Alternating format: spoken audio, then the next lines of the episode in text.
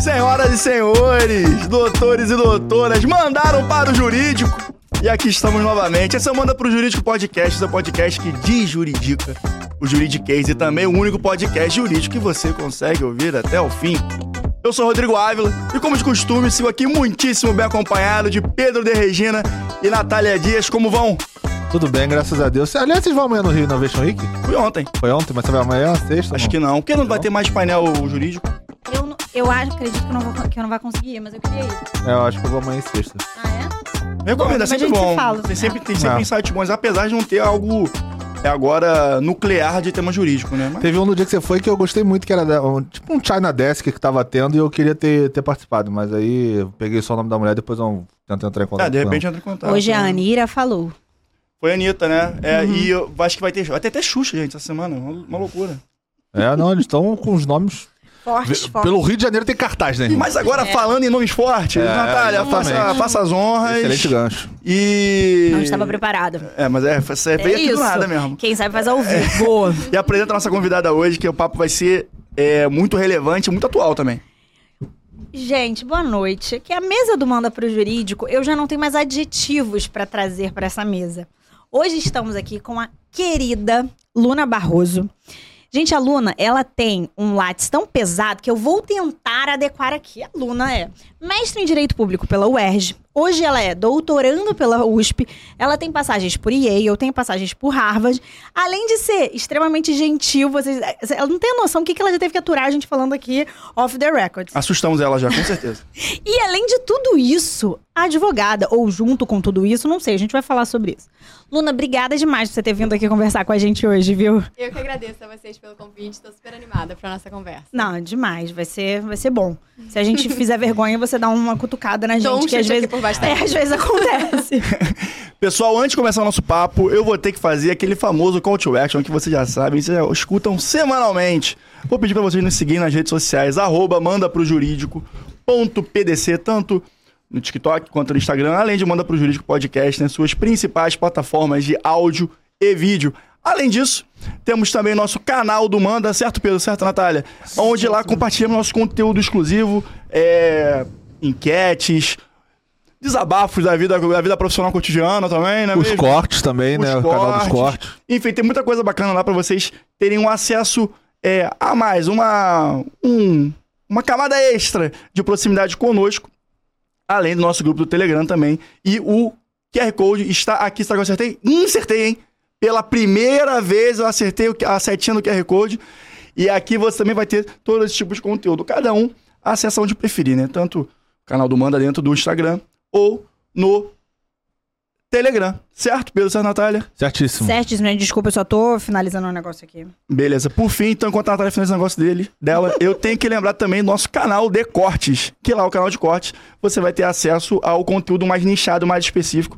E, assim, é, vai ter alguma coisa mais na veia, digamos assim, e mais específica pro que você está querendo. Natália, finalizou agora? Finalizei, me Então perdoa, vamos gente. começar a nossa entrevista, nosso, entrevista, nosso papo, nossa resenha aqui. Só pra explicar, tá, gente? Não era de trabalho, meu sogro está fazendo aniversário hoje e ele está comemorando, mas eu não pude comemorar porque eu sou uma mulher com compromisso. De. Depois você irá comemorar E com aí ele. eu estou mandando um Leva uma presentinho camisa do pra Flamengo, ele. fica tudo certo. É, Ou do Internacional, né? Não, jamais. Internacional, pô. Ele Pô, o cara é eu- flamenguista roxo. É verdade. O Ele dia- corria atrás do Zico com meu pai no, atrás do carro do Zico pra puder, pegar o eu vou fazer uma festa de aniversário pro meu sogro e botar o Zico de convidado principal. Porra, ele vai até Aí- chorar.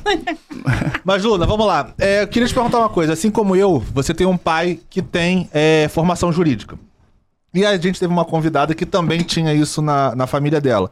Uma família que vinha de uma geração de pais e avós, no caso dela, que era do mundo jurídico. É, pessoas interpretam isso, tomam isso de diferentes é, cenários, diferentes perspectivas. Ou você toma isso como um peso, e aí você vai ter que lidar com esse peso ou não, não sei, depende de cada um. Ou você toma isso como um incentivo para você poder até tentar superar o seu pai, o seu avô, no caso da, da, da, da, da nossa convidada. No meu caso, eu tomei como incentivo. Então, assim, o meu pai, no começo da minha profissão, ele me criticava muito, ele ia muito em cima de mim, debatia muito comigo, ele tem uma personalidade forte também, então a gente tinha vários atritos. E ao longo da minha vida, isso eu usava de motivação para poder superar esses obstáculos que ele impunha na nossa. Na, no começo da minha vida profissional. Hoje em dia já é outra relação, é, tô mais velho, ele também, enfim. Mas eu queria saber de você. Como foi isso pra você? Eu acho que tem ônus e bônus de você seguir a mesma profissão de alguém da sua família, especialmente quando é uma pessoa diretamente relacionada a você. No meu caso, o meu pai, como você falou. O bônus é que você pode aprender em primeira mão, é de, de casa, no almoço, no jantar, no lanche. Você tem uma pessoa ali que já traçou um caminho de sucesso nesse campo e que é uma grande referência para você, conforme você vai tentando se descobrir no mundo do direito. Então, eu acho que isso, sem dúvida, é uma vantagem. E eu trabalhei isso muito na minha análise de, é, ao optar por seguir esse caminho, apre- aprender com meu pai o máximo possível e não tentar virar as costas para quem ele era e o que ele tinha para me ensinar. E isso, isso é a parte boa. A parte difícil é que você, além de sempre ter uma referência de muito sucesso que você quer, de certa forma, alcançar, muitas vezes você tem uma é, percepção externa de- do espaço que você ocupa, de como você chegou ali, de como você con- conseguiu conquistar isso. E não só externa, mas sua também. Eu, em muitos momentos, me peguei duvidando, assim, como é que eu cheguei aqui? É, é 100% mérito meu? Teve uma, uma ajuda, assim, obviamente não deliberada, mas implícita pela referência que ele sempre foi. Então, isso me gerou, em muitos momentos, uma insegurança, uma incerteza. E eu fiz muita, faço ainda, muita análise, e isso é uma das pautas recorrentes na análise, que é você ir aos poucos se convencendo de que você merece ocupar aquele espaço, de que você merece ser, ser conhecida pelo seu trabalho exclusivamente. Então, você equilibrar isso, por um lado, querer aprender com a sua referência, mas por outro, não é, se, se diminuir por A causa... autossabotagem, né? Exatamente. Então eu acho que é sempre esse, esse equilíbrio de, de pratinhos, assim, e é o que eu tenho tentado fazer de alguma forma. Sempre tentando aprender o máximo possível com meu pai, porque ele é uma referência pessoal pra mim, claro. Ai, Luna, mal te conheço, mas já te amo. Achei, assim, sua resposta brilhante, extremamente honesta. Eu prezo muito quando eu vejo que alguém senta aqui e é sincero. Eu acho incrível. Mas, e a sua trajetória? Independente do seu pai, da sua relação familiar, como é que, o que, que você fez da sua vida profissional pra chegar até aqui? Vamos lá, eu vou começar bem do comecinho. Eu é, fui pra Brasília aos 11 anos, morei lá dos 11 aos 18, e aí quando eu me formei, eu vim pro Rio pra fazer faculdade de Direito aqui. Eu passei pra FGV, que era sempre uma das minhas principais opções, e é, eu fui muito feliz na FGV. Eu acho que eles têm um modelo de ensino que é bem diferente de Socrático. outras faculdades. É um método socrático, que eles pegam um pouco de universidades americanas, que é aquela história não é uma aula enciclopédia que o professor fica ali na frente, né? É uma coisa mais interativa com os alunos. Além disso, eles não têm matérias obrigatórias como processo penal, direito de família, direito trabalhista. Você monta a sua grade, claro, você tem o básico, mas a partir de determinado ponto é mais ajustada aos seus interesses, e isso sempre foi uma coisa que eu gostei muito e que eu tinha tido na escola, porque eu estudei em uma escola que era um pouco assim. Então, é, eu, eu fiz FGV, eles tinham parceria com várias é, universidades é, estrangeiras, inclusive americanas, e eu tive a oportunidade de ir para Harvard ficar seis meses durante a graduação. E ali eu acho que foi um momento em que eu conheci como funcionam as instituições de ensino americanas por dentro, e eu fiquei muito fascinada. Eu era muito nova na época, eu tinha 21 anos, então tinha estagiado seis meses só, porque na FGV você só pode estagiar a partir do sétimo período. Então eu ainda não me sentia totalmente à vontade para navegar por aquela instituição. Eu ficava assim, meu Deus, mas eu não tenho nada para falar, eu não tenho uma experiência no mundo do direito e tal. Então eu fiquei muito na minha caixinha ali nesses seis meses que eu passei lá, fiz as matérias, Absorvendo mais do que trocando, do que né? trocando. Exatamente. Fiz grandes amigos brasileiros e americanos, mas com o professor eu não tinha ainda aquela maturidade assim pra sentar e falar, sabe, eu tenho essa ideia aqui, eu quero. E aí é, foi uma experiência maravilhosa. Fiquei seis meses, voltei, me formei na FGV. Mas sempre com aquela vontade de, em algum momento eu vou ter uma paixão no direito e eu vou poder voltar e ter esse tipo de troca e de ensinamento. Então, acabei, me formei na FGV, eu estava estagiando num escritório de advocacia, que é onde eu trabalho hoje ainda, inclusive, que é a Barroso Fonteles Barcelos Mendonça Advogados. Eu era estagiária, reta final da FGV, e eu estava um pouco em dúvida, assim, do, do que fazer, se eu gostava totalmente do que eu estava fazendo, estava me descobrindo ainda. E aí, voltando para sua referência, né, de ter um pai no mundo jurídico, eu conversando com ele, assim, não tenho certeza de que eu me encontrei ainda e tal. Ele falou: então faz uma coisa, investe em você. Vai se capacitar. vai fazer um mestrado, vai fazer uma pós-graduação, qualquer coisa, mas uma coisa que você vai levar com você para onde quer que você vá nesse momento em que você ainda precisa se descobrir. Então, foi aí no meu último ano da FGV que eu decidi que eu iria direto da graduação para o mestrado. E aí eu fiz a prova de mestrado da UERJ, que a época o processo seletivo até mudou, mas a época era uma prova não identificada, é, que você tinha uma bibliografia obrigatória, você lia, você fazia é, essa prova e depois que você passasse dentro né, do número de vagas, acho que eram 12 no meu ano, você basicamente estava dentro. Tem uma entrevista, mas a gente sempre brinca que a entrevista da UERJ basicamente é só para eliminar maluco. Se você tá dentro É um do número de vagas... Psicotécnico, exatamente. Se você tá dentro do número de vagas, a menos que você fale uma barbaridade, você tá dentro. E aí foi isso. Aí eu fui fazer mestrado na UERJ. é, E lá eu escrevi sobre liberdade de expressão e democracia, que inclusive é o meu livro que eu trouxe para vocês.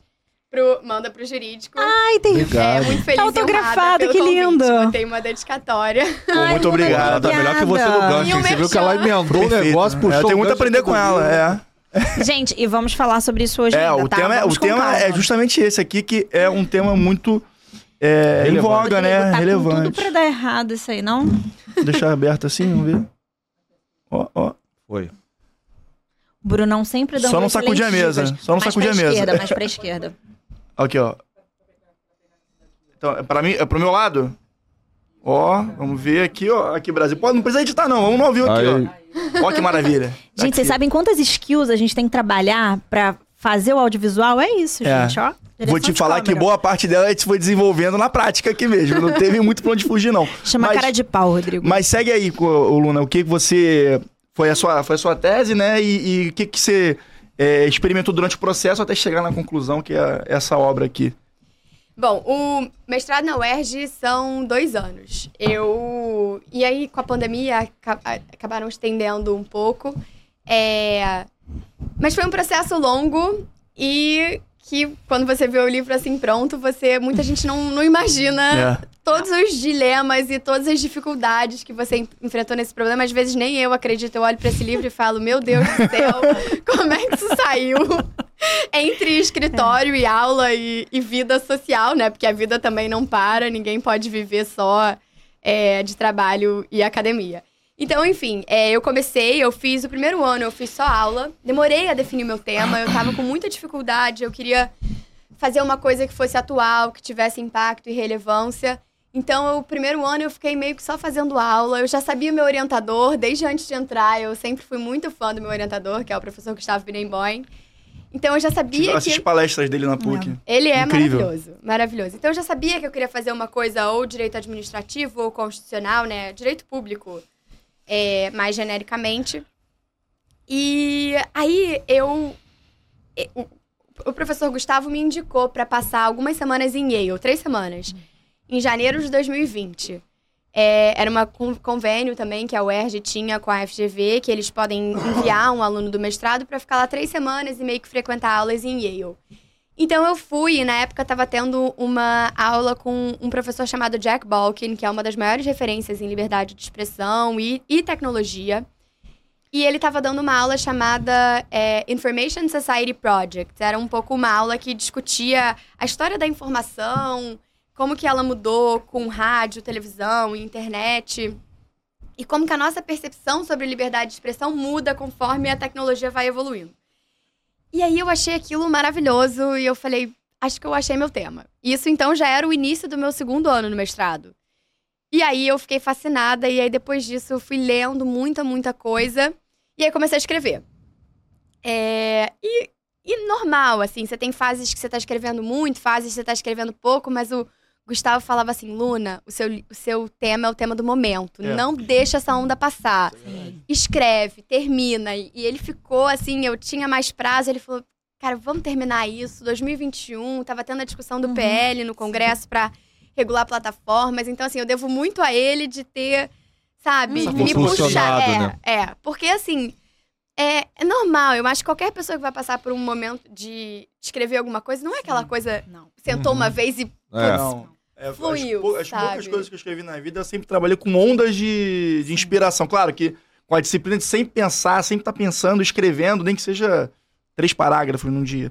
Mas tem certos dias mesmo que você, depois você leu alguma coisa na semana que, cara, você desencadeia uma série de, de raciocínios e pensamentos que você adiciona junto com a pesquisa, né? Exato. E aí funciona muito bem, é muito legal. Como é que você vê o ensino brasileiro comparado, por exemplo, no tema que você foi da sua dissertação e, da, e do seu livro, em relação aos Estados Unidos, por exemplo? Porque você estudou em duas faculdades tops, né? Então, tipo, Yale, o UERJ ou FGV, e com dois professores que são referências no, no tema. Então, como é que você vê a diferença de ensino lá e o que, que você conseguiu extrair para poder importar no seu livro, por exemplo?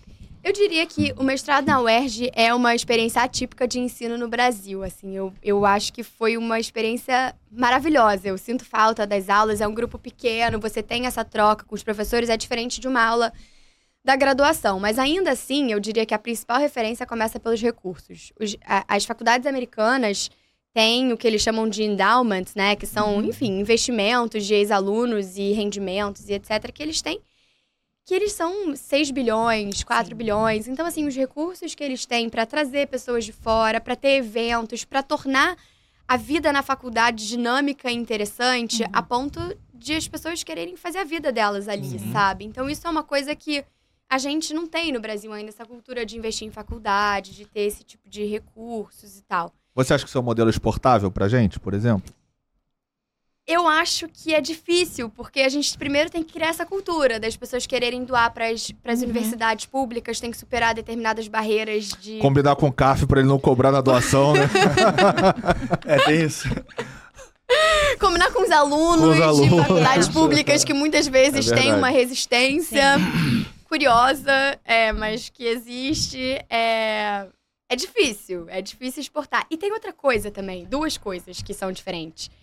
Primeiro é que lá a faculdade de direito não, você não vai para a faculdade de direito logo depois que você se forma. Sim. Fala isso.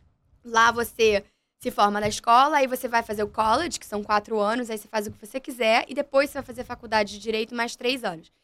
Então as pessoas chegam com uma bagagem que é tão interessante, tão enriquecedora. Tem gente que fez é, ciência política, tem gente que fez economia, tem gente que fez ciência da computação, enfim, várias coisas. E aí você mistura aquelas pessoas, você tem muitos assuntos interessantes, muitos ganchos, que é difícil você ter aqui no Brasil. É, então essa é uma coisa estrutural, assim, diferente. E a segunda é que as pessoas moram na faculdade, né? As pessoas se mudam para fazer faculdade Isso de é direito. verdade. Então você vive aquela cultura, você tá totalmente imerso naquele mundo. Os seus programas sociais giram em torno da faculdade. No final de semana você sai inevitavelmente com seus amigos de faculdade, você não vai para sua família e tal. Então isso também eu acho que é uma diferença estrutural difícil de, de reproduzir. Estrutural e cultural, né? Cultural. Porque É. aqui a Mas é gente que fica é- na. Você faz faculdade basicamente onde você mora, já com seus pais, Mas até porque você ganhar dinheiro pra morar É sozinho. porque você falou, Pedro, da possibilidade de ser um modelo de alguma forma replicável no Brasil, mas eu não vejo estrutura para isso hoje, porque é uma, é uma estrutura que não nasce na graduação. É verdade, é uma ela. estrutura de ensino, que é completamente diferente É. da estrutura de ensino que O a gente mais tem próximo que a hoje. gente tem isso é a engenharia, né? Porque a engenharia você tem um ciclo básico, onde você pega ali todo mundo até você É. decidir se você vai É, mas fazer, sei lá, já é- engenharia Mas eletrônica, aí já é engenharia. completamente diferente quando você leva em consideração a estrutura da universidade. Não, eu tô o falando tipo sobre o ponto de de- vista do college e Ah, universidade, sim, mas- entendeu? Mas é Medicina, talvez, também, Medicina, né? até que você Com faz lá um. residência, sei lá. Mas Sei. Enfim, eu acho que a questão do ciclo básico talvez seja o, o menos impactante. Acho que o mais impactante é toda uma estrutura que te faz criar uma conexão ali com a faculdade, que é uma coisa que a gente não tem no Brasil, né? Não tem. tem. Hoje em dia no Brasil, e assim, a gente ainda tá falando, você fez um mestrado numa faculdade pública muito relevante, mas se você ainda faz uma faculdade particular é, não tão relevante, a sua relação é mais distanciada ainda com a Verdade. graduação. Porque você faz a graduação simplesmente porque você precisa cumprir um step da sua vida, eventualmente para obter alguma outra coisa. Então a relação ela é muito distanciada, o que infelizmente culmina em profissionais não tão bons, né? Infelizmente. E você que- atropela um pouco as coisas, né? Porque que as pessoas começam a estagiar no primeiro, segundo Sim. período, aí o estágio é o seu foco. Naturalmente, né? Você tá Ah. trabalhando, você deve contas a alguém. E aí a faculdade fica meio escanteada. Isso é uma coisa que a FGV, pelo menos, conseguiu fazer, que é te segurar só na, na- nas aulas até o sétimo período. É, mas eu acho É, que hoje isso era a última, a última faculdade, a única faculdade A no. Brasil que faz isso. E ela faz né? isso, e é importante a gente fazer um recorte. Ela, ela é uma faculdade muito elitizada. O que é, É. muito Sim, bom, você, você oferece um ensino muito bom, mas você oferece um ensino muito bom porque o incentivo, ele é um incentivo de uma contraprestação, de uma, é uma É prestação de verdade. serviço privado. Então é relevante falar isso também, porque é, aumenta ainda mais a eventual disparidade entre entre o ensino, né, das, da- das pessoas. Sim. Mas eu acho que também essa questão de, por exemplo, morar em faculdade, como você tem nos Estados Unidos, também tem uma questão não só cultural, mas uma questão econômica envolvida, né? Ah, Porque sim. aqui você precisaria ter espaços maiores dentro das universidades e faculdades, por exemplo, de direito, que a gente que é o que todo mundo aqui trabalha, é, para poder abarcar e as pessoas que vão passar por aquela universidade. E além disso, as pessoas que passam além do custo da universidade, se ela for particular, por exemplo, ainda vai ter o custo da moradia. Então não necessariamente Mas você não vai conseguir a- é, é, é, pagar, né? Algumas custear isso. faculdades públicas no Brasil, e aí se não todas, isso realmente eu não sei, mas elas têm alojamento. Tem, mas é, é, um negócio É, mas uma coisa muito É, diminuta. é. É, é, pode É não ser pra- uma coisa pra relevante. pessoa assim que mas realmente não tem alojamento. condição. Sim. A UFRJ tem, por exemplo. É, o Sim, FJ tem. é. Eu sei que a- aqui no Rio, a Universidade Rural, eu sei que tem. É, E assim, também o custo dessas universidades é muito alto. É muito né? alto. Sim. E, e muita gente sai de lá com dívidas relevantes. é, São fiéis, ponto né? muitos importante. anos. É. Isso é um ponto importante, ela tá falando dos Estados Unidos. Ah, no- nos Estados Unidos. É, então, ela engraçado, tá- quando eu é. morei nos Estados Unidos, é, o, a segunda host family que eu, que eu morei, o menino ele passou em Harvard. E aí ele não fez. E aquilo me chocou absurdamente, porque ele passou, ele tinha naquele SAT, que é tipo o Uhum. vestibular deles, né? Ele passou muito bem e Harvard ainda deu, tipo assim, um benefício pra ele de, sei lá, era 60% de desconto, era assim, um descontaço pra ele entrar na, na faculdade. Mesmo assim, ele não escolheu, porque mesmo com o desconto bom que ele tinha recebido, era um valor Ela assim, ainda era muito caro pra ele. É. Pra faculdade. E aí ele falou, cara, não tenho condição nenhuma disso, eu não vou entrar nessa dívida.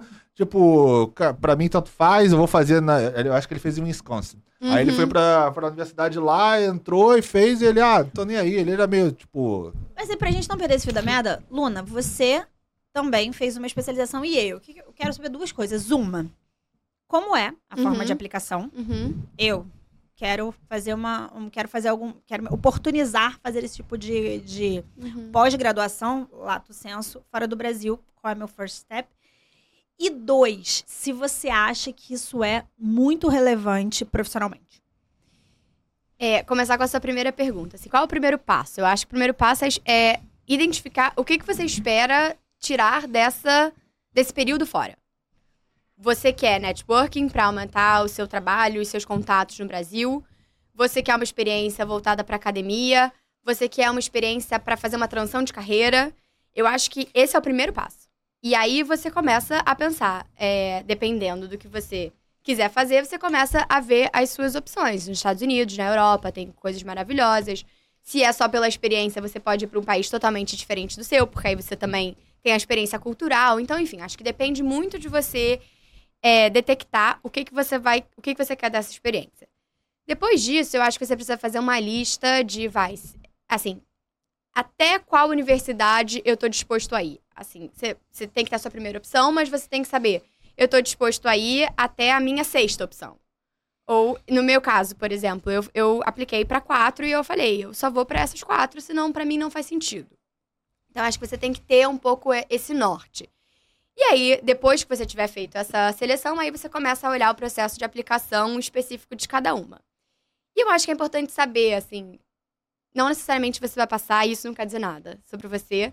É, e eu vou contar uma história pessoal, porque eu acho que às vezes é, é bom as pessoas ouvirem. Eu apliquei duas vezes. Eu não passei na primeira e eu passei na segunda. É, na primeira vez, eu apliquei no final de 2021. Eu tava acabando meu mestrado na UERJ. Ainda não tinha defendido a minha dissertação e não tinha publicado meu livro. E era pós-pandemia. Então eu apliquei é, para Harvard, Yale e Stanford. Não tinha aplicado para minha quarta opção ainda, porque eu pensei, sou nova, tô começando, é possível que eu não passe. E se eu aplicar para minha quarta e passar, eu vou ficar muito tentada aí. Sendo que essas três eram, assim, As na minha lista É. eram as que eu realmente queria. Então eu falei, bom, nesse primeiro ano eu vou aplicar só para essas três. Eu não passei para Harvard, eu não passei para Stanford e para Yale eu fiquei na fila de espera. E é um processo engraçado, porque assim, primeiro chegou Yale, fila de espera. Yale é o menor programa. Então eu fiquei com uma leve esperança, falei, putz, só passam 20 para Yale, eu tô na fila de espera. De Harvard, nas maiores. passam 190. Talvez dê. Aí Aham. passaram duas semanas, aí vem Harvard negativo. Falei, putz, não deu. Aí daqui a duas semanas, você ainda tá ali, né, se recuperando, aí vem Stanford negativo. Então, por um mês, você, por tipo, seis semanas, você fica meio ali. Aí, é, eu me lembro até hoje, assim, eu tava bem triste. Eu falei, putz, sabe, o que, eu- que, que eu posso fazer pra em um ano mudar as minhas chances de, de passar? E aí, é, eu falei, bom, vou terminar meu mestrado, vou publicar o meu livro, isso já vai ser um diferencial Verdade. e vou aplicar para o doutorado. Porque aí eu acho que eu vou ter uma pegada mais acadêmica que pode talvez ser um apelo para essas faculdades. Então eu fiz isso, assim. é, fiquei um tempo, obviamente, abalada, assim, pensando, putz, faço de novo, não faço. E aí nessa segunda vez eu falei, bom, é, eu já tô chegando em um momento em que eu não quero adiar mais a saída. é, por motivos profissionais e por motivos pessoais. E aí eu falei, bom, então agora eu vou aplicar para as quatro. E aí eu vou para que eu passar. E deu tudo certo. Aí eu passei Yale, Harvard e Columbia, que era a minha quarta opção. Não passei para Stanford, é, que tem uma pegada totalmente diferente, que eu sou totalmente fascinada, quero conhecer, nunca fui. É, e aí quando eu passei para Harvard e Yale, aí eu tive que escolher, que é assim, aquele problema que eu sempre quis ter, né? Aham. E aí, entrando um pouco assim, como é que eu fiz essa escolha? Eu voltei pro. O que, que eu quero. O que, que eu tô buscando com essa experiência? E aí eu botei no papel, assim, Harvard, é, o LLM, né? Que é o curso que eu fiz, é um ano de estudos. E ele é mais ou menos um mestrado, mas ele não vale como um título de mestrado aqui no Brasil. Acho que é importante falar isso para as pessoas. A porque gente você- tem esse dilema eterno com a FGV por causa disso. É. No mundo inteiro é mestrado profissional, menos no Brasil. Menos Mas no enfim, Brasil. segue. Menos no Brasil. Eu precisava desabafar É, sobre eu, isso. eu não sei quem decide uma- isso. É, É o a gente inclusive É o fez um né? Da FGV, então... Vocês tinham que entregar uma dissertação? A gente Trabalhar- teve, mas aí como teve pandemia, eles meio que cancelaram, não É, precisa mais. Foi tipo a isso. gente- é, Foi jeitinho brasileiro. É, é, é. Venhamos, convenhamos, o que aconteceu? Eu não quis causar nenhum constrangimento. se a gente podia falar isso, mas enfim, foi exatamente Pô, isso. acho que gente- pode, eles mandaram por e-mail. Não, eles fazem, eles é, o LLM a moda é. brasileira, a aprovação é a moda brasileira. Eu acho que você tem um ponto importante, Pedro. É, a gente recebeu um e-mail, mas assim, tudo bem, vamos embora. A gente não entregou um trabalho, a gente não ganhou a titulação, então a gente ficou no A gente ganhou de pós. É, Tá- tá a diplominha tá lá. E surgiu o Manda pro Jurídico. É, é, É, o mais melhor do que qualquer coisa. Exatamente. Mas, desculpa te interromper. Desculpa o desabafo. Mas eu acho que é um desabafo que todo mundo compartilha. É verdade. Com certeza. Menos o Mac. Ai, gente, brasileiro. Bom, então, Ah. é, e aí eu pensei, então, o que, que eu quero dessa, dessa experiência? E aí eu coloquei no papel. Harvard é uma instituição que talvez tenha mais nome no Brasil, mas ela tem um LLM de 190 pessoas do mundo inteiro. É, E eu já tinha tido uma experiência lá na FGV. Tudo bem, com todas aquelas questões que eu falei, de ser muito nova, não ter aproveitado totalmente a estrutura, mas eu tinha passado por lá. Yale era uma coisa muito menor, em uma cidade muito menos badalada, New cidade, Haven. É New Haven. É em Connecticut, que Connecticut. fica a duas horas de Nova York. Mas assim, é, Harvard fica em Cambridge, que é uma cidade super charmosa, 15 minutos de Boston. Então, Uhum. assim, você tinha uma tentação ali. Sim, sim. É... Mas eu, eu sempre gostei da ideia também de você estar em uma cidade que não tem muitos atrativos por si. Ambiente aí- bucólico, assim, né? Exatamente. Aquela Te coisa... força a estudar. É, te Faz você força- focar, É, né? Você vai respirar a universidade. Quando eu morei nos. Estados Unidos, foi exatamente esse o motivo da minha escolha. Eu vou pro lugar que não tenha brasileiro nem latino. Você morou Aí, onde lá? No norte, em Minnesota. Ah, legal. É. E Aí frio. Era só eu. É, eu peguei menos 42 Inclusive, graus não lá. tinha nem pessoas lá. Era ele e os lobos. É, lo- os lobos e os alces. Não tinha nada. No verão tinha esquilo. Tem um hospital famoso lá, Mayo Clinic. Tem, tem, verdade. É. Mas enfim. Pra você é, ver o local é conhecido pelo hospital. É, Pela hospital. 3M também, né? Uma grande é, Fitas, multinacional. claro. Quê? Fitas 3M. é, verdade. Mas e aí agora? Mas deixa eu só perguntar Vai, uma coisa. Você revalidou o seu diploma de LLM aqui no Brasil? Não, nem tentei. Nem tentou, né? Não, porque eu tinha mestrado. Imaginei. Mas você também, É, qual, já é- tinha. qual seria... Isso é uma pergunta agora que me ocorre. Qual seria a relevância disso?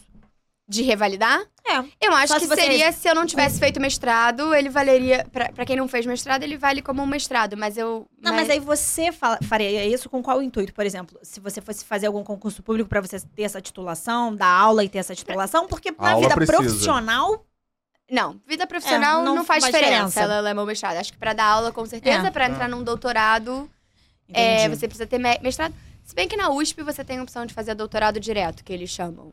É, É, hoje em dia não tem mais esse step, Acho né? Você não- pode fazer é. direto o doutorado e pular o é, mestrado. só seria maior. Ah. Acho que seriam, É. se eu tivesse feito doutorado direto, seriam cinco Ah. anos, e ao passo que doutorado É, porque tem normal e créditos, né? Que você pode Uhum. aproveitar ou não, né? Exatamente. Mas voltando, que aqui é o TDAH reina. e aí você ficou nessa, nessa dúvida. Fiquei nessa dúvida.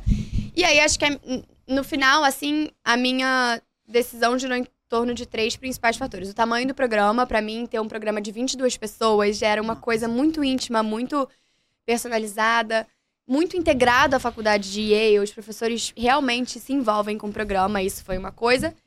É, segundo, foi o perfil. Eu queria uma coisa mais acadêmica do que networking. Não, não era tanto networking que eu tava buscando nesse momento. E claro que você pode ter uma experiência super acadêmica em Harvard, tá? Não, não é o que eu quero dizer, mas Yale é só isso. É, E o terceiro era o fato de que eu já tinha passado por Harvard e eu queria conhecer um outro lugar. Claro. Gustavo Brimboy, meu orientador, tinha feito Yale, meu pai tinha feito Yale.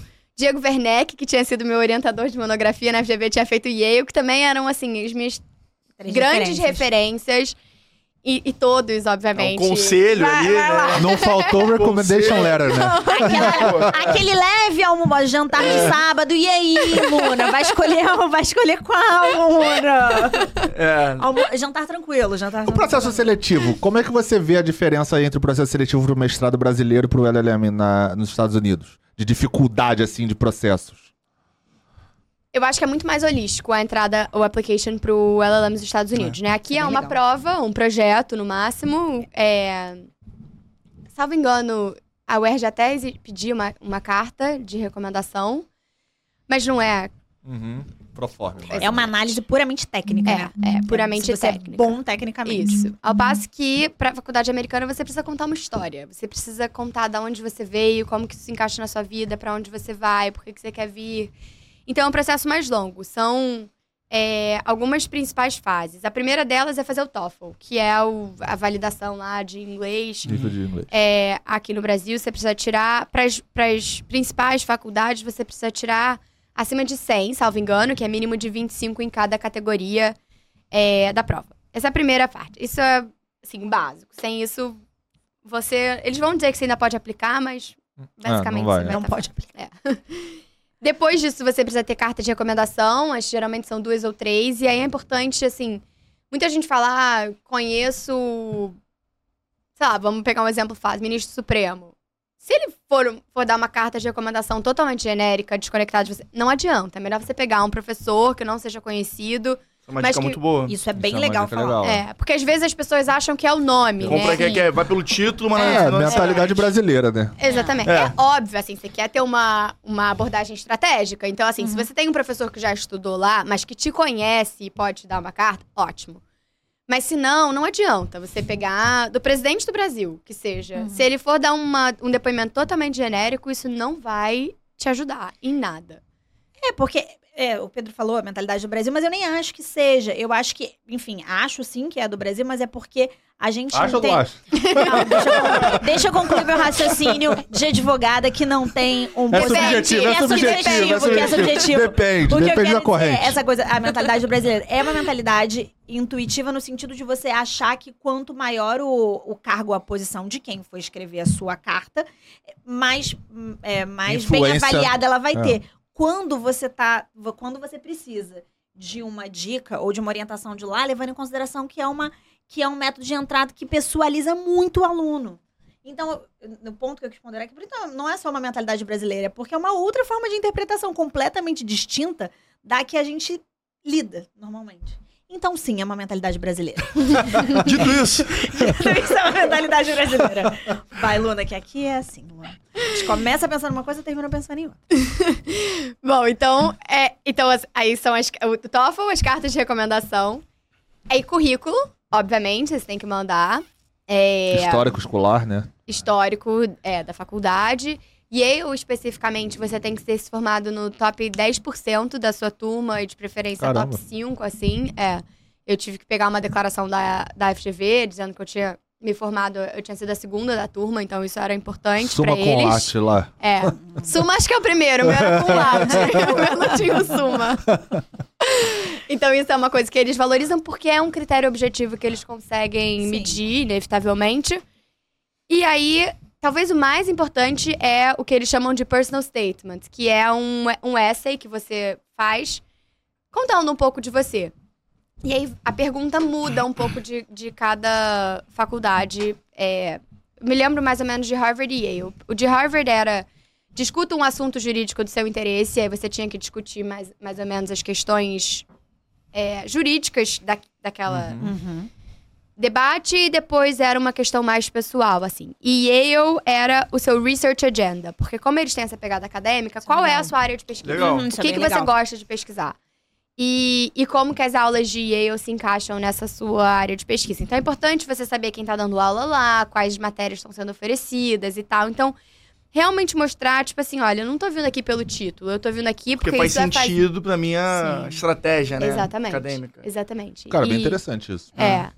E, e- e você tem que achar o tom também, né? assim, não Uhum, sim. é, não é para você despejar É, redação do Enem, né? Não é redação do Enem. é, é, ou conquistas suas, sabe? Assim, é uma coisa assim, cara, eu tenho interesse, eu fiz sobre, obviamente, Uhum. sobre esse tema e era assim, essas três perguntas eu tenho vontade de explorar e eu quero entender melhor e aí eu vai se encaixar nisso por causa disso, disso, disso. Então, E existem profissionais que orientam, né, os alunos. Isso é legal Uma falar também. É, que eles fazem toda essa orientação, acho que do, da primeira fase da application até a finalização, porque além de ser complexo e muito faseado, é muito diferente do Brasil. Sim. completamente diferente do Brasil.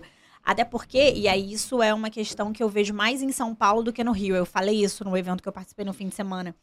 Essa questão desse long life learning, essa questão do você cultivar a ideia de você se desenvolver bem, até você ir para uma universidade de ponta, é uma coisa que não tem tanto no Brasil e que ela conta muito. Então, por exemplo, é uma mentalidade que no Rio de Janeiro, fazendo uma diferença regional, que aí vão, pegar os dois grandes centros é, intelectuais do Brasil hoje nesse sentido, sem demérito nenhum de todos os outros, de todos os outros grandes centros, mas, enfim, infelizmente a gente tem essa concentração. Começou No a Brasil- política do cancelamento no aqui. Brasil. não, mas in- infelizmente mesmo, assim, infelizmente mesmo. É, no Rio de Janeiro a gente não tem tanto essa cultura. Essa, em São Paulo você já tem essa cultura. Em São Paulo você já vê alunos na graduação que já se estruturam na graduação pensando em fazer algum tipo, algum tipo de especialização fora. No Rio você não tem isso. é. É Engraçado, eu recebi É uma pergunta. Normalmente é cultura de escritório. Eu isso acho que é mais Rio de questão de Janeiro. poder Um escritório de São aquisitivo. Paulo, Tem também, mas eu Poder fiz uma- aquisitivo Eu recebi uma pergunta no Também. Talks que eu achei, num Talks que eu participei que eu achei interessante, que foi uma pergunta assim: você como uma advogada carioca, é, você acha, você sente que você sofre preconceito em São Paulo quando você vai tratar um deal, por exemplo? E eu acho que sim, e eu acho que surge muito dessa diferença de qualificação profissional, que é muito diferente entre São Paulo e Rio de Janeiro. Na Muito verdade, é diferente. de São Paulo e o resto do Brasil, né? Rio de Janeiro. Não. É. Aí está um degrau abaixo de São Paulo, Não, mas se comparar óbvio. com outras capitais, Não, as outras capitais estão em degraus mais abaixo que o Rio de Não, Janeiro. sem dúvida. Por isso que eu peguei aqui, por isso que eu fiz esse recorte inicial. Entendeu? Porque eu tô falando só dessas duas. E a gente já tá 30 anos É, e atrás. já, é isso, já existe um gap muito grande. Mas agora, você fala, eu, eu- permitam-me puxar agora para o que saiu da sua cabeça e você colocou aqui é, no livro.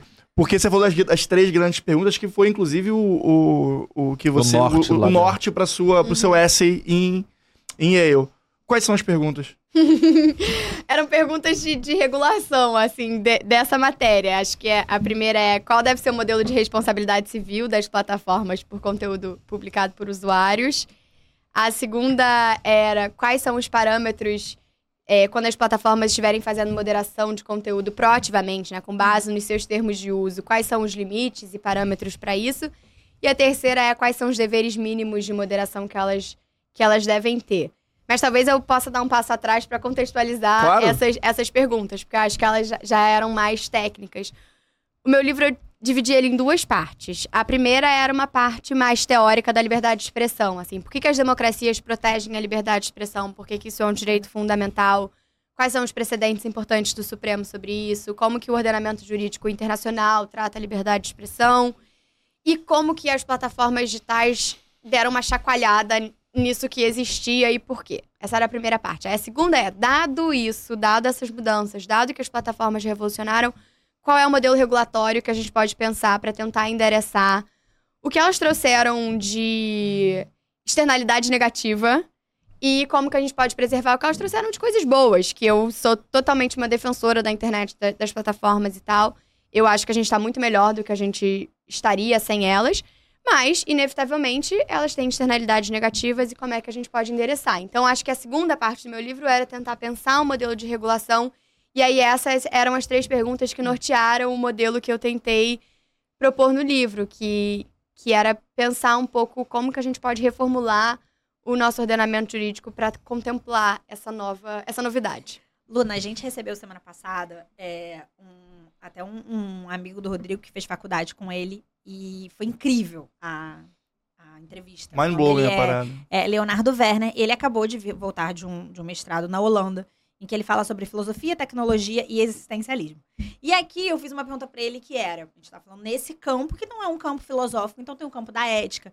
Eu perguntei: quais são os limites éticos? Existe alguma baliza ética intransponível? E aí, trazendo para nossa realidade, o que eu tô conversando com você, gente tá falando de liberdade de expressão.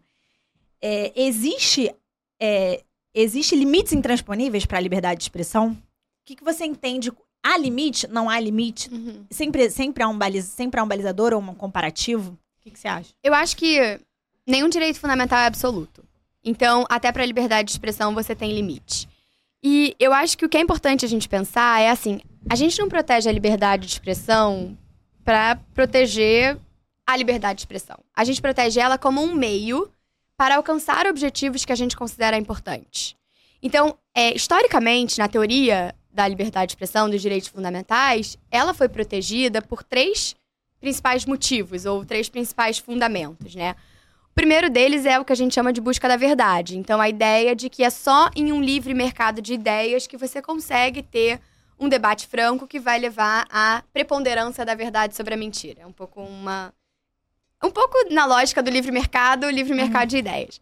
O segundo é para você proteger a dignidade humana, porque na verdade, tudo que a gente faz no dia a dia, no nosso dia a dia, envolve em alguma medida a nossa capacidade de se expressar de comunicar as nossas ideias, o que a gente pensa, o que a gente sabe, o que a gente acha que sabe. Isso você só é verdadeiramente autônomo se você pode falar o que você pensa, o que você quer, seja Uhum. relevante ou irrelevante. Então, esse é o segundo motivo. E o terceiro motivo, e, e muito importante, é que você protege a liberdade de expressão como um mecanismo de legitimidade e fortalecimento da democracia. Quando você tem uma democracia representativa, em que você precisa eleger pessoas para votarem e fazerem as leis por você, você precisa poder criticar livremente os seus representantes eleitos, você precisa saber o que, que eles pensam, você precisa saber o que os contrários a eles pensam, enfim, você precisa de uma troca de ideias livres, sem medo, para você poder avaliar, julgar, criticar e votar nessas pessoas. Então, a liberdade de expressão ela é protegida para promover esses três fins. E aí o que acontece é que com as plataformas digitais, você passa a ver a liberdade de expressão usada para minar os próprios fins que justificaram a proteção da liberdade de expressão. Então, ela usada para atacar a dignidade humana das pessoas que discordem de você de uma forma coordenada, invasiva e ameaçadora, em, em muitas vezes. Você vê ela sendo usada para disseminar mentiras deliberadas, falsamente, assim, deliberadamente criadas para obter algum Uhum. fim político ou econômico. Então, você também mina o livre mercado de ideias.